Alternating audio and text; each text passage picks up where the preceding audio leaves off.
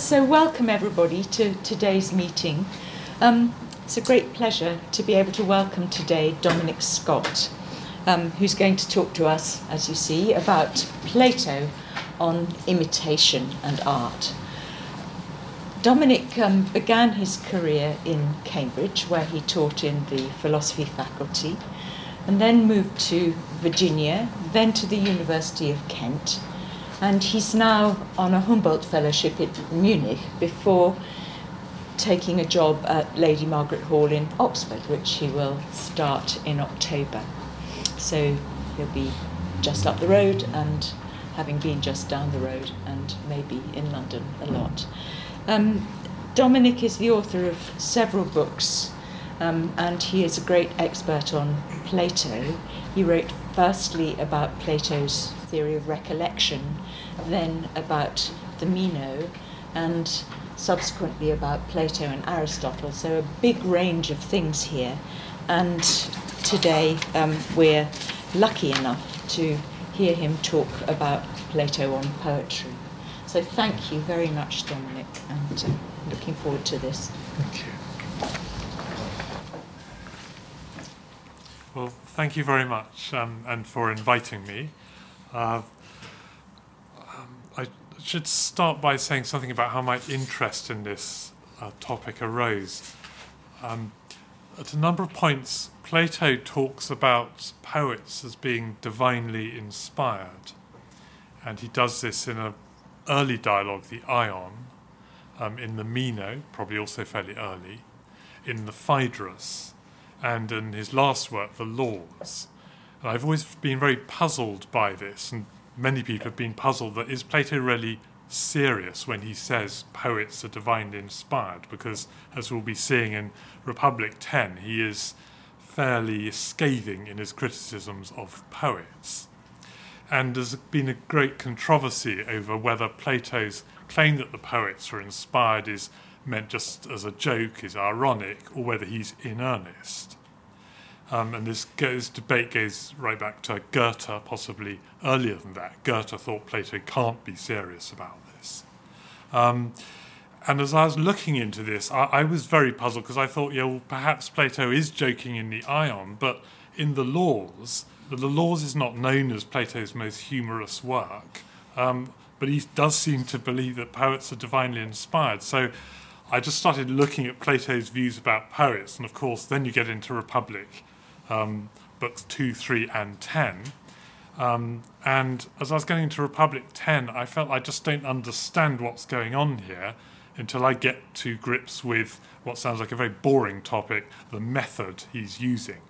Um, so, having started with this uh, rather exotic topic about the divine inspiration of poets, I ended up beaming in on um, this rather different topic the method at work in Book 10. So that's what I'll be focusing on today. And um, I'll lay out the topic quite uh, simply to begin with. In Republic 10, Plato announces um, that he's going to ban uh, all poets, like um, Homer, the tragic poets, and comic poets.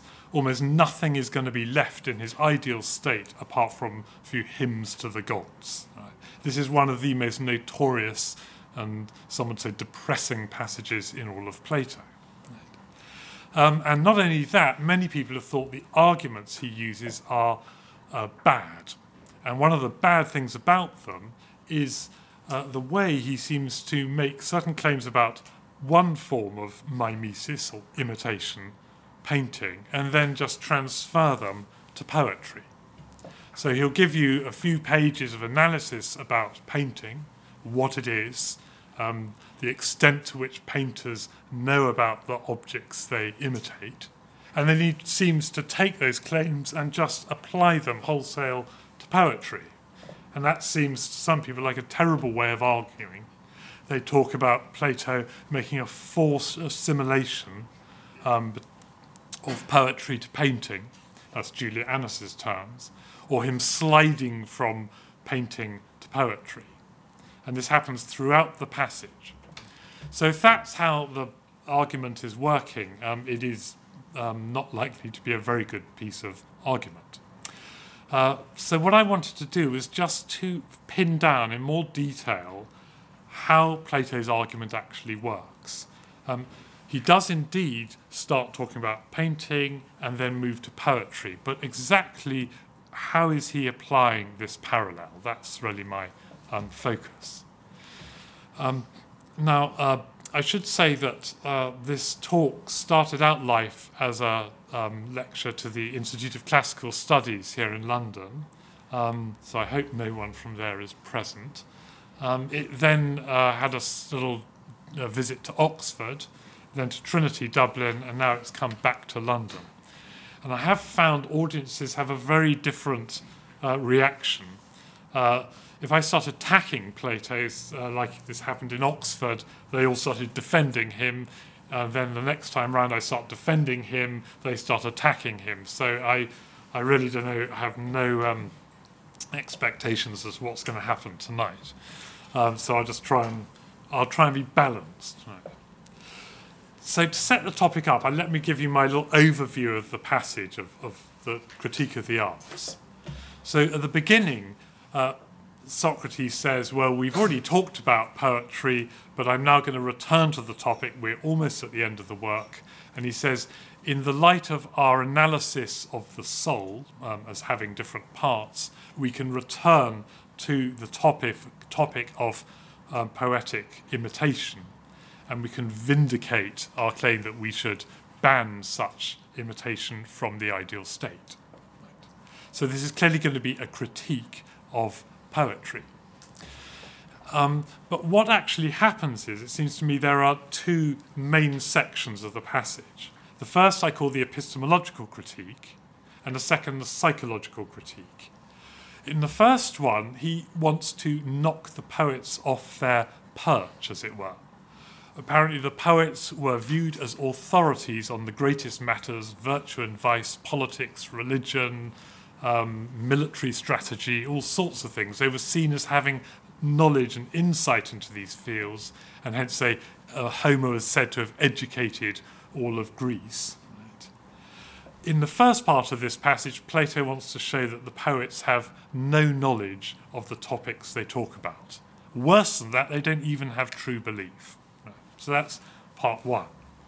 But part two is um, a passage which says that poetry actually corrupts the soul. It works on the inferior, non rational parts of the soul and over time um, destroys the rational part. Right? And uh, it does this even to people who have decent characters. So that's um, uh, that section of the uh, critique looks at the psychological effects of poetry. And that fulfills the promise right at the beginning of the passage to talk about the damage uh, poetry does to the soul. Right? But just to highlight this, the passage begins by saying, I'm going to talk about the damage poetry does to the soul. But actually, before he gets to that, he has this long epistemological critique uh, claiming that poets have no authority, they have no knowledge, not even true belief. So I divide the passage broadly into two, um, and I'll start with what I call the epistemological critique. And that passage itself has two components. The first says the poets have no knowledge of virtue, vice, and so on, whatever they uh, profess to talk about. The second says they don't even have true belief. Right. Now, in order to launch this epistemological critique, uh, Plato starts in a way that we might not be surprised by by saying we need a definition of mimesis, of imitation. What is this thing? Um, and on the handout, um, this uh, takes up um, really sections one and two. And this is where the parallel with painting appears. Right? Because what Socrates does is to say, well, we want to um, get a definition or find out um, the like the essence of um, mimesis or imitation. So before turning to poetry, he turns to painting. And here, in one of the most uh, notorious passages in all of Plato, he gives this very interesting account of painting as being um, as what he calls three removes from reality. So he seems to bring back the theory of forms from the central books of the Republic. So he gives examples. He says, let's take the example of a bed or a table. He says there'll be the form of bed, and then there'll be the particular bed that the craftsman makes, and then the painter makes an imitation of the particular bed. And in this passage, he actually goes as far as to say that God makes the forms, the craftsman makes the particulars, and then the painter makes the imitation of the particulars. So the thing that the painter makes, uh, the, the painting, is, well, Plato says at three removes from reality, that's inclusive counting, we might say at two removes. Um, now, this passage is notorious, um, partly because we suddenly got forms of beds and tables, whereas up to now we've only had forms of wonderful things like you know justice, beauty, goodness, and so on. Um, and it may be surprising that Plato's extended the range of forms. Um, in the Parmenides, later on, when Socrates introduces the theory of forms, and he's in, uh, in front of the older Parmenides. Parmenides says, Well, you want forms of the good and beauty? And Socrates says, Yes. Do you want a form of man or fire or water? And Socrates says, Oh, I'm not sure about that. Right. So, at least later on in Plato, this was a, a question mark. But here in the Republic, we have forms of artifacts. It's also strange that God is making the forms. Um, they were meant to be eternal and ungenerated before. But I'm going to ignore all these problems because my subject is method. Um, so, what he's saying so far is that the uh, painter um, is someone who creates a, a, an object that, as he says, three removes from reality. Now, um, on my handout in section two, I've put um, uh, 597e a very important thing happens from the methodological point of view. Socrates suddenly talks as if he has not only given us you know, an account of painting, but as if he's given us an account of mimesis as such, which he had always um, been promising to do. So I'll read out this, this quote. Very good, said I. The producer of the product three removes from nature you call the imitator by all means. This then will apply to the maker of tragedies also, if he is an imitator. He is in his nature three removes from the king and truth, I, that's from the forms, um, as are all other imitators. It would seem so, says this uh, Glaucon the interlocutor. We are in agreement then about the imitator. Now, what's striking about this little quote is that suddenly Socrates thinks he's told us something about imitation as such, not just about painting. Um, so he thinks that he's, because he's told us something about imitation as such, he's told us something about poetry as well as painting. And if you were looking for passages that uh, provoke the ire of the uh, commentators, this is one of them, right? Uh, an unjustified slide from painting to poetry, say some of the um, commentators. Um, so this is indeed a I would say, a vulnerable moment in the argument. But what my paper wants to do is to try and pin down exactly what is happening here. Um, now, I do not think Socrates is just saying, oh, well, because painting is like this, poetry is as well. I mean, that would be very weak move. I think he's focused on this idea of finding a definition of mimesis, of imitation. So, what he's done um, is to leave on one side the original object of our interest, namely poetry, and look at the other main species of mimesis, namely painting, and inspect that, and from that try and extract a definition of mimesis as such. So, what he's done is to look at um, painting and say painting involves creating something that is an imitation of something that is itself an image of the form, i.e., it's uh, three removes from reality.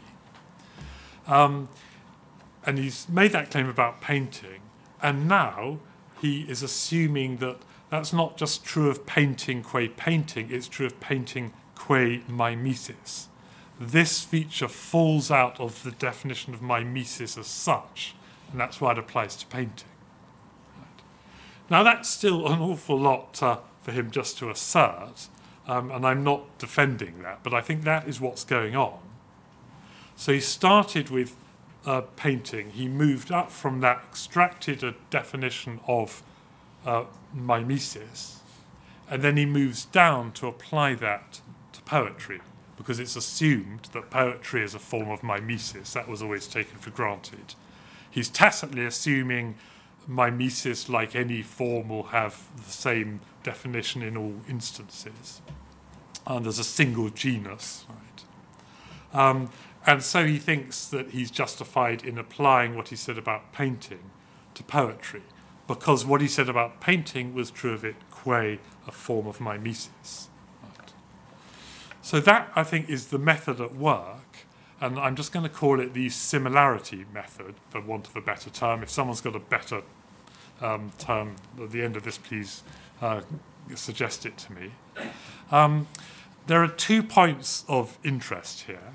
Um, the first is a little detail in the way Glaucon, the interlocutor, reacts when Socrates says, um, if uh, the person who uh, makes something a product three removes from nature you call the imitator, this will therefore apply to the maker of tragedies. Glaucon uses a funny Greek word, um, kindino, kindinue, which means it, it may be probably the case, or something, which signals hesitation, I think. Now, that may not mean anything, but it may be that Plato is, as he often does, writing something into the interlocutor's reply which is meant to alert the reader. You know, don't take this for granted. Um, so that's just a small point of detail. The bigger point I wanted to make is that the method here should be familiar to any reader of the Republic when you think back to the beginning of the Republic, or at least Book Two, um, the state soul parallel. Because at the beginning of the Republic, they um, were faced with a question about the value of justice. Right? And I think it was the value of justice in, in, in the individual. Why should I, as an individual, be just to other people? And Socrates, at the beginning of Book Two, after the unpleasant bust up with Thrasymachus, had returned to the question, I think, in a much more methodical way. He says, well, first of all, before we ask about the value of justice, we must understand what it is. And he says, well, to understand what it is, we will actually look at justice in another instance, the state. We'll try and define it there, and then we will take that definition and apply it to the individual. So I think he's actually up to this, the same tricks here. Um, uh, we are interested in the value of poetic mimesis. Is it such a great thing we should allow it into our state or not? Well, to settle that question, we must define mimesis, uh, poetic mimesis, but we'll park poetry on one side and look at mimesis in another of its forms, painting, extract a definition, and then use that to return to the question we originally had about poetry. So I think really it is the same method at work here. Right? But I'll leave that for the moment but come back to it. Because as we look through the passage in Book 10, we find that he starts using um, the state soul parallel in, in a different way than the way I've talked about so far. So, what I've said so far is that Plato has looked at the case of painting moved up from that, extracted definition of mimesis as such, and then brought that back down to apply to poetry, uh, you can certainly say, well, hang on, how do we know that his account of the product being at three removes from reality is something true of mimesis as such, not just something true of painting? How do we know that? He has not justified that, and I'm not attempting to give him an argument for that. I'm just laying out the method. But let's now just see how the argument goes on. Because so far he's only given us um, a, a, definition or even a partial definition of mimesis. He's now going to start moving on to the big claim of the first part that the uh, imitators have no knowledge. How does this happen? Well, there's on handout on the handout point three. There's a brief section where he clarifies in a little more detail what he means by making an imitation. And he returns to the painter and he says, Well, look, the point about the painter is he just captures the look of an object from a certain angle. Right? Um, you know, the painter does not obviously make a bed. Uh, he, he just uh, shows you how the bed looks from this perspective. So he captures, if you like, some, he calls it some small part of the object, the surface of the object. Right. Um, and he says it's because of this that a painter can actually go around imitating all sorts of things. Earlier he'd talked about someone holding a mirror to all these objects who had become an, who was sort of a maker of all things. That's really easy, obviously. But he says um, a painter can, in a way, is he's more expert than that, but he's still only capturing the surface of objects, and that's why he's able to copy so many different things. Um, and nonetheless, he fools sort of children and idiots into thinking, he deceives them into thinking he's some kind of expert into the objects he copies. So there are some guys out there, and they apparently include children, who thinks when a painter does a painting of a chair, he really knows about chairs. Uh, but the rest of us aren't fooled. Right? But the point is, you can imitate all this huge range of things without having any knowledge of the objects because you only capture the surface of the object. Right? So that was all further clarification about painting, and now we move back to poetry. And as you know what's coming, he's going to try and show that similarly, poets can exhibit their characters in all sorts of situations, if it's tragic poetry, you know, calamitous situations, um, and they can uh, vividly um, portray these characters. And Plato obviously wants to say without having any knowledge of virtue and vice, or we might say the human condition, and so on. So the big question is, for me, does he do this just by saying, well, that's true of painters? I mean, they can just capture the surface of the object, fool people into thinking that they have expertise. So the same is true of poets. Well, um, I'm now going to read out uh, the bottom of page one, a really important text for my purposes. Um, this is the point where he's just made this claim about poets capturing the surface of the object and being able to imitate without any knowledge. And he says, he's, he's now going to uh, turn this question on the poets.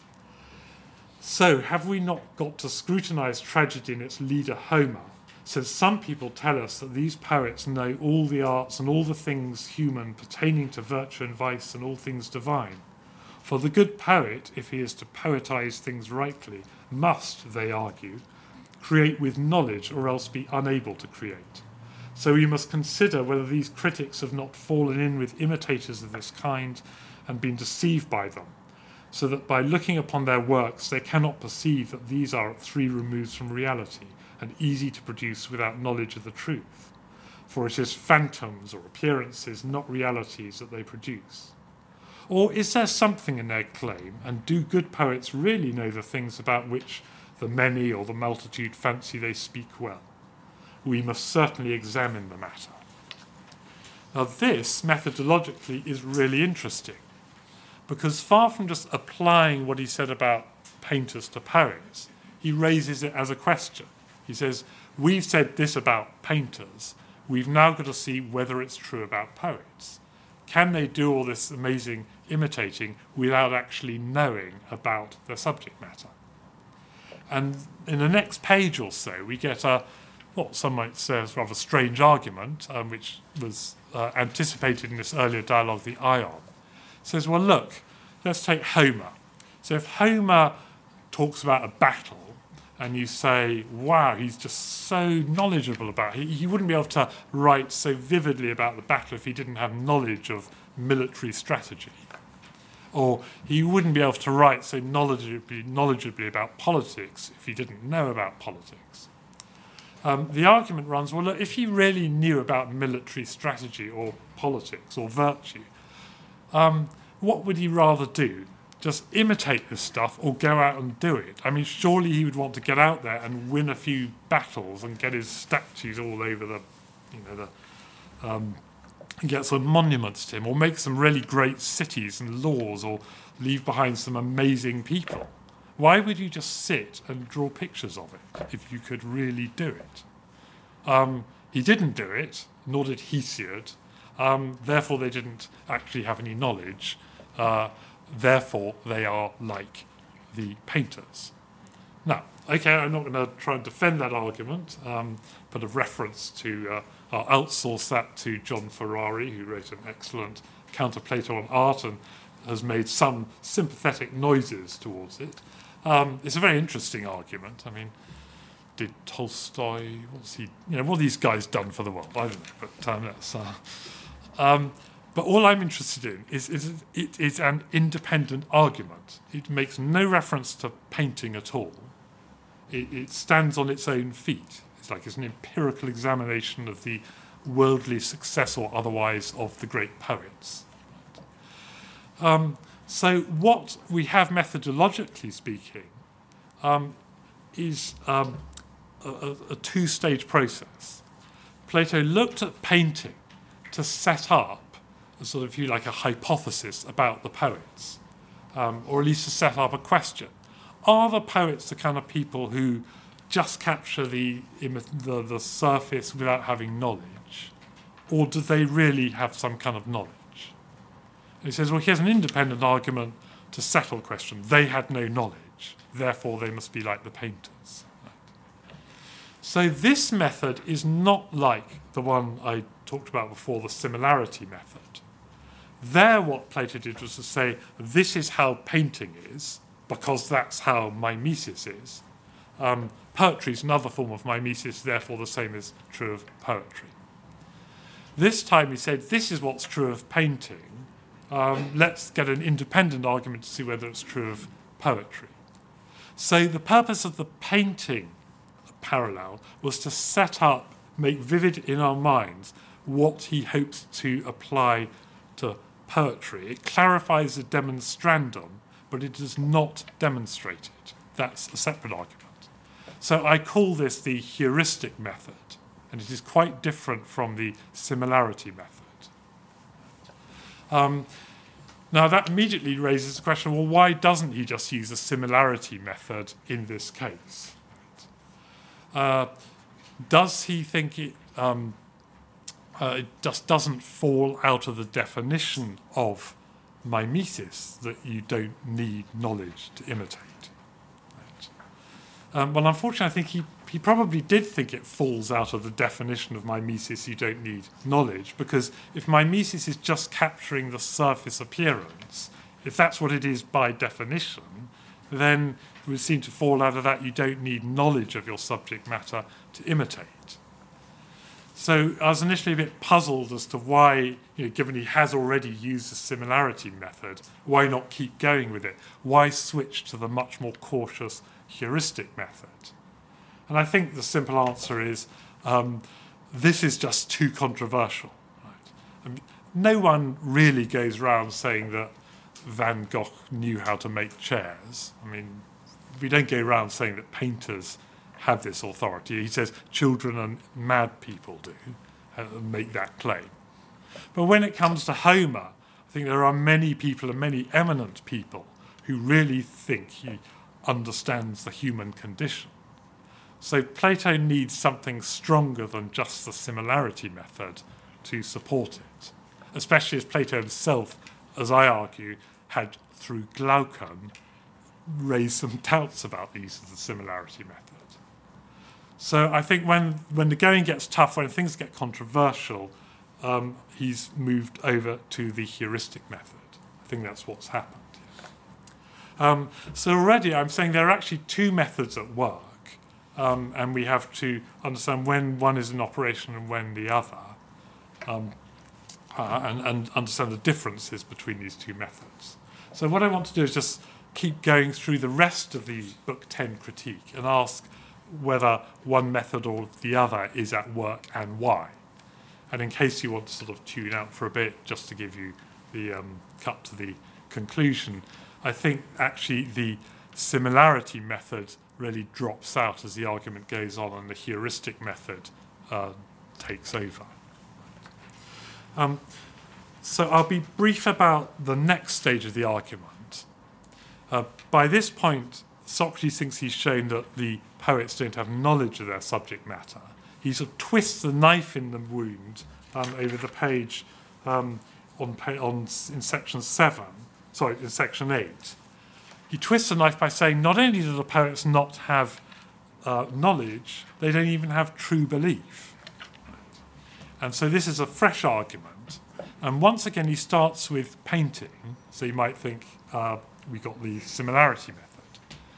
And he, the argument in brief goes as follows. He says, um, well, uh, imagine someone painting a horse or painting the reins and the bridle on a horse. Uh, well, someone else made those. That's the uh, bridle maker or the, the reins maker. And then someone else actually uses them. And he makes this claim that it's actually the user who has knowledge, not the maker. More specifically, he says when it comes to whether something is a, a well made or not, it's the user, not the maker. Right? The maker has to attend to the user and work under his instructions in order to make properly. So he's subservient to the user. Musical instruments, for another example, flutes. You know, the, it's the flautist who's the expert in whether such and such is a well-made flute, is a good flute, uh, not the flute maker. So um, when the piano makers in the 19th century, they had to follow the li- uh, people like Franz Liszt, who explained to them what is a good piano. Uh, it wasn't the piano maker. I actually find that quite a plausible um, suggestion. And Aristotle, one of the things he likes in Plato is precisely this in the politics. He basically uh, cribs this um, and applies it, as I'll explain in a moment, to political life. And Aristotle says, you know, it's the diner, it's the gourmet, uh, not the chef who knows whether a dish is well made. So if, if everything's made for a telos or a goal, um, then you can see why he thinks it's the user of it, not the maker, who is the ultimate authority. But anyway, the point is to relegate the maker to the status of true belief. And since we've already put the poor old imitator beneath the level of the maker, um, then that we, we can't even give the imitator true belief. Right? So he has some worse state. So he says all the imitator can do is to he's good at making things appear to his audience to be well made or not. But he doesn't go around uh, taking advice from the user. He doesn't even have true belief. He just has a knack of making things appear good to the audience. Um, now, uh, although Plato starts talking um, about painting there, he's actually invoking uh, another principle, which is about you know, any object that has a use or a goal or a telos. Um, in that case, it's the user who has um, knowledge, not the maker. And that, although it's illustrated with painting, I don't think that's the, uh, the argument is not based on painting. And he then applies it to poetry. It's not quite clear um, what he means there, and I've had a separate paper about that. But I think he means that in the case of poetry, you would have, say, the form of virtue or the forms of the virtues. And in the ideal state, the guardians look to those forms and then they use the actions and the doings, the characters of their citizens to try and blend the state, the polity into the best shape possible so that the, the legislator or the guardians are like the users of their materials, uh, the other citizens. And that's actually exactly how Aristotle takes this um, uh, uh, passage when he uses it in Politics, Book 3, Chapter 4. Um, so, in some way, it's meant to apply to um, uh, pol- politics in that way, and then the poet just imitates uh, characters acting and makes them appear to be good or not to um, their audiences. But um, I have to be brief here, but I think the point, the argument here doesn't move just saying uh, this is true in the case of painting, therefore it's true in the case of poetry. He's saying there's a general principle about whenever something has a telos, um, it's the user of that object or that thing that, or that person uh, who has knowledge, not the maker. I'm happy to take, uh, if you want to uh, ask in more detail how this argument applies in case of politics and poetry, um, I'm very happy to talk about that um, in the questioning. But again, I think um, he merely uses painting like as an illustration, a heuristic device to focus our minds on the point he wants to make about poetry. He doesn't use a similarity method. So let me now turn um, to the second part of the whole passage, the psychological critique of, the, of poetry. Um, I want to show again that although the painting poetry is very active here, it's used purely in a heuristic way, not the similarity way. Um, so this passage begins with a, a very specific question. Socrates says to, po- to Glaucon, okay, so um, with poetry, says what part of the soul or what part of the psyche does the poet target? And Glaucon says, what do you mean by this? And the answer is going to be, uh, in Socrates' view, poets um, address the non rational part of us, our emotions. They work on our emotions, not on our reason. And they build up the strength of our emotions, not as Aristotle would say, they don't uh, purge us of our emotions, they build up their power so that eventually our emotions hijack the control of reason. That's the overall shape of the argument. But as before, he starts with painting. He says, Well, let me uh, show you what I mean. Uh, you know that there are certain optical illusions, like you know, the bent stick in water, um, or you could make something seem larger than something else when they're really the same length, something like that. Um, if there was a board, I would do, you know, the famous parallel lines illusion where you have arrows. Yeah, but think of the bent stick in water, easy case. Right? And Socrates says, well, there's a kind of painting, this is like shadow painting or scene painting used by um, in the theatre, which exploits our susceptibility to illusion. So trompe l'oeil painting is a kind of painting that plays on our ability to be taken in by illusions. So he starts in the visual realm, talking about optical illusions, and then talks about a kind of painting that exploits these. So here we are back with the painting parallel. And then he has this uh, passage which has perplexed a lot of scholars, so, but I have to um, rush through it rather quickly. But he says that when you have, when you experience an optical illusion, one part of you, you know, knows that the stick is straight, but at the same time, there's a part of you to which it appears bent. I mean, that's what's interesting about optical illusions. So there's a conflict there. And then he appeals to an earlier part of the Republic, he said, whenever there's a conflict in the soul, like you believe and don't believe the same thing at the same time, in the same respect, uh, there have to be two parts of the soul. Like if you desire something and desire not to have it, there have to be two parts of the soul. It goes back to book four. So he says here there must be one part of the soul, the, the rational, calculating, measuring part, that knows the stick is straight. But there's another non rational part that believes it's bent. And there's a sort of little battle going on in the soul. And that's what these painters are exploiting. So there's a superior part and an inferior part. And then he says, well, let's now um, return to poetry. Um, remember, his question was, what part of the soul or the psyche does poetry target? And he's already said, in the case of painting, there's a certain kind of painter, the trompe l'oeil painter, who targets this sort of irrational tendency of us to believe the stick is bent. And so.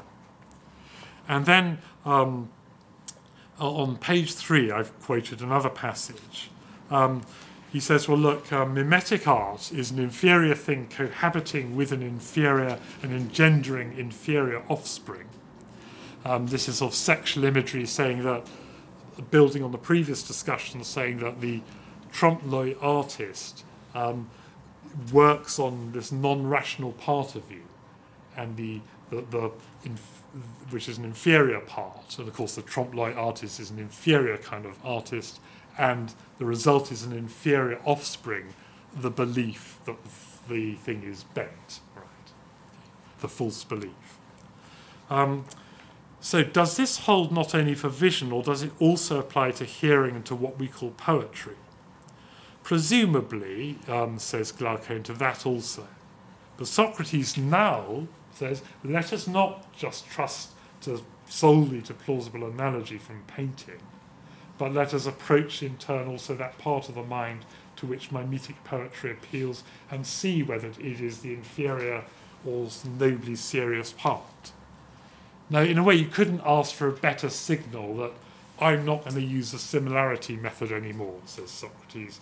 I'm going to use something else, namely the heuristic me- method. He's saying, well, look, we've seen that something applies to painting. Let's not just assume it applies to poetry. Let's argue that it does.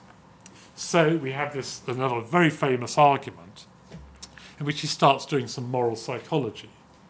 And he says, well, in the case of um, tragedy, we're dealing with emotions like grief. Right?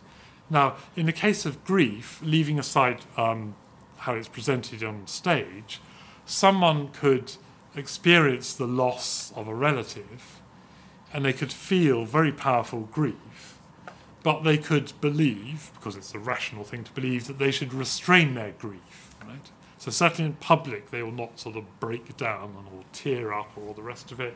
They will be very measured and restrained. In private, they can't help it and they'll burst into sobbing and so on, but they wouldn't be seen in that way in public.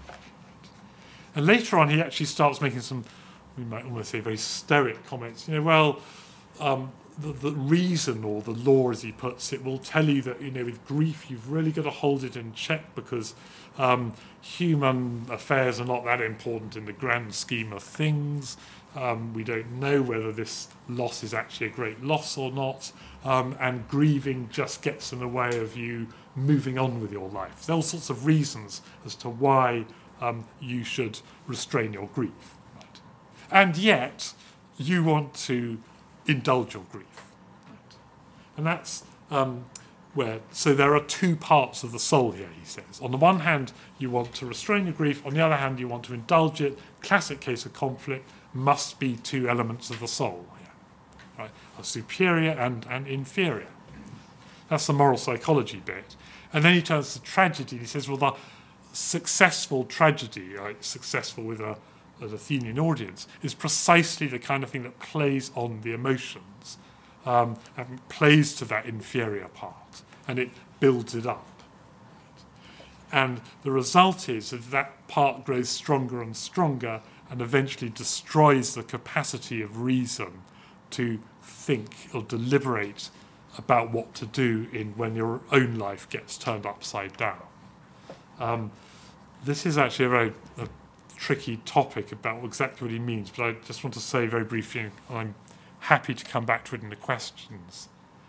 I think um, he really is talking about the way you know we experience uh, losses um, and typically you know in popular thought the loss of a relative or the loss of our money or reputation seems a terrible thing whereas to the philosopher who would eventually become the stoic philosopher these things may even be indifferent? And it's a job of philosophy to measure the worth uh, of these losses that's something you get earlier in the protagoras so it is absolutely vital that you keep your rational capacity um, alive and well so that it can actually make some judgment as to how great a loss this thing really is. But our emotions, um, he really does seem to, it appears to the non rational part that this is the most awful loss. If, if I've been gravely insulted in public to my spirited part, that'll seem like the most terrible loss. Um, so that if all you had was your non rational part, you would be left unable to measure the objective value of these different losses. That's his point. There's a very close uh, parallel he does make with um, uh, the visual case, but it's made on independent moral and psychological grounds, I think. Um, so I think he's really saying the point of tragedy is that the more you build up these emotions, the, you bring with that a certain way of viewing values, you know, losses and gains, right? And the stronger that becomes, the more difficult it is for you just to exercise reason um, in evaluating these losses. So that's the damage that tragedy does. but so returning to the methodolo- methodological point, in my view, uh, and I think it's fairly clear from the text, that Socrates has um, set up a certain model using painting of, this, of these optical illusions about how a certain kind of imitative art can play on our susceptibility to appearance um, at odds with our ability to measure you know, the correct magnitude. And then the question is well, is this also true of poetry? And he leaves painting to one side and he analyzes, first of all, the moral psychology of grief, it is splitting the soul into different parts. And then he talks about the way that tragedy uh, works on the, psyche uh, to build up the, non, the, the non-rational, and hence he thinks he's vindicated uh, his parallel with poetry. So the last quote on page three, after this argument, he says, This consideration makes it right for us to proceed to lay hold of um, the poet and set him down as the counterpart of the painter. He resembles him in that his creations are inferior in respect of reality, and the fact that his appeal is to the inferior part of the soul and not to the best part is another point of resemblance. So we may at last say that we should be justified in not admitting him into the ideal state. So this is where I think he's f- completing the heuristic method um, of saying we've vindicated the parallel. We didn't just rely on the parallel with the similarity method, we vindicated it separately. Um, now, there's a complicated question as to whether he thinks it's part of the definition of mimesis that it always works on an inferior part of the soul. If that were the case, why didn't he just use a similarity method here? Um, maybe I'll come to that in the questioning, but I think the reason he goes for the safer heuristic method is yet again he's saying something incredibly controversial. Um, Homer uh, merely appeals to the irrational in us. He does not in any way engage the intellect. Right? I mean, surely Homer's supporters would say, well, he can do both. But for Plato, no, he does not engage the intellect. To make that point, he needs more than just uh, uh, the similarity method, hence the heuristic method. Um, I knew I'd start running out of time, so I'm going to have to compress the, the last part. Um, what I've tried to show is that the painting poetry parallel um, masks, if you like, two distinct methods. One is the similarity method, where you try and extract a definition of mimesis by looking at one of its forms, and then you apply it to another of its forms, poetry. Um, but the other method at work uh, is the heuristic method, which is much more cautious. You use painting to show what you intend to demonstrate, but then you demonstrate it by independent means. And actually, for most of the dialogue, uh, sorry, of this book, Plato is actually following the more cautious method. But the fact is, he still did follow um, the similarity method earlier on when he was defining mimesis as creating a product at three removes from reality. And so that vulnerability is still there in the argument. Um, I just want to end with something I bunged in a footnote right at the end of the paper because maybe it's um, more interesting than uh, to be in a footnote. Um, when I was um, talking about uh, Plato's use of the similarity method at the beginning, I said how Glaucon said, well, uh, he was a little cautious about accepting the use of the similarity method, and Plato signaled that himself. Um, so maybe the point of the similarity method, it gives us a tentative uh, inference, but perhaps as the argument goes on, we can look back on it and give it some more support. So what I might suggest is that um, uh, Plato has tentatively suggested that um, it is part of the essence of mimesis that it involves creating a product at three removes from reality. Um, that was true of painting, and he's suggesting it's also true of poetry because it's a form of mimesis. But if by using a separate argument he showed that poets, like painters, lack knowledge of their subject matter, we might use that retrospectively to justify our use of the similarity method earlier. Because you could say, well, look, Uh, poets, like painters, uh, to imitate an awfully wide range of phenomena, human, the human condition in many different aspects. Um, we have shown that they have no knowledge of this because Homer didn't go around winning battles. Um, so, how is it that poets are able to uh, imitate so convincingly without any knowledge of what they imitate? Well, the best explanation might be they only capture the surface, as it were, of um, what they imitate, like the painters, i.e., the best explanation is they are themselves just a three removes from reality. So we were right all along to make that move earlier. It's just perhaps it was a bit hasty, but I wanted to move the argument along. So Glaucon, well done for being cautious, but in the light of what followed, I think we can vindicate it.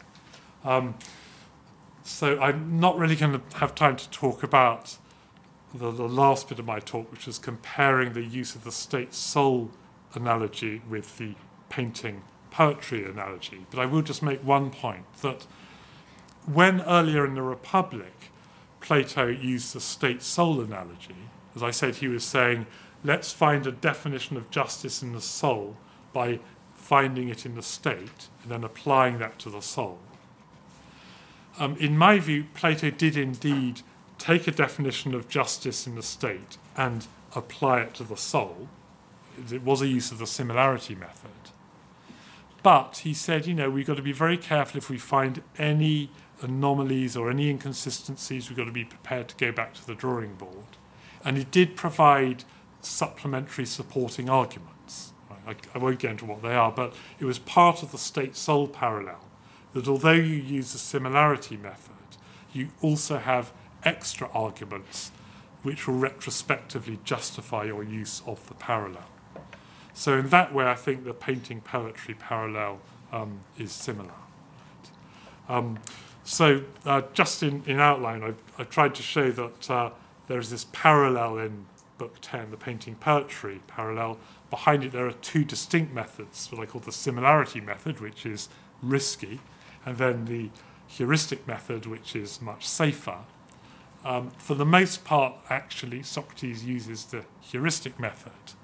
But even when he did use the similarity method, um, I think retrospectively he has the resources at least to justify that.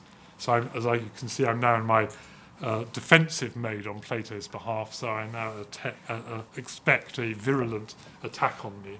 Uh, but I thank you very much for your attention.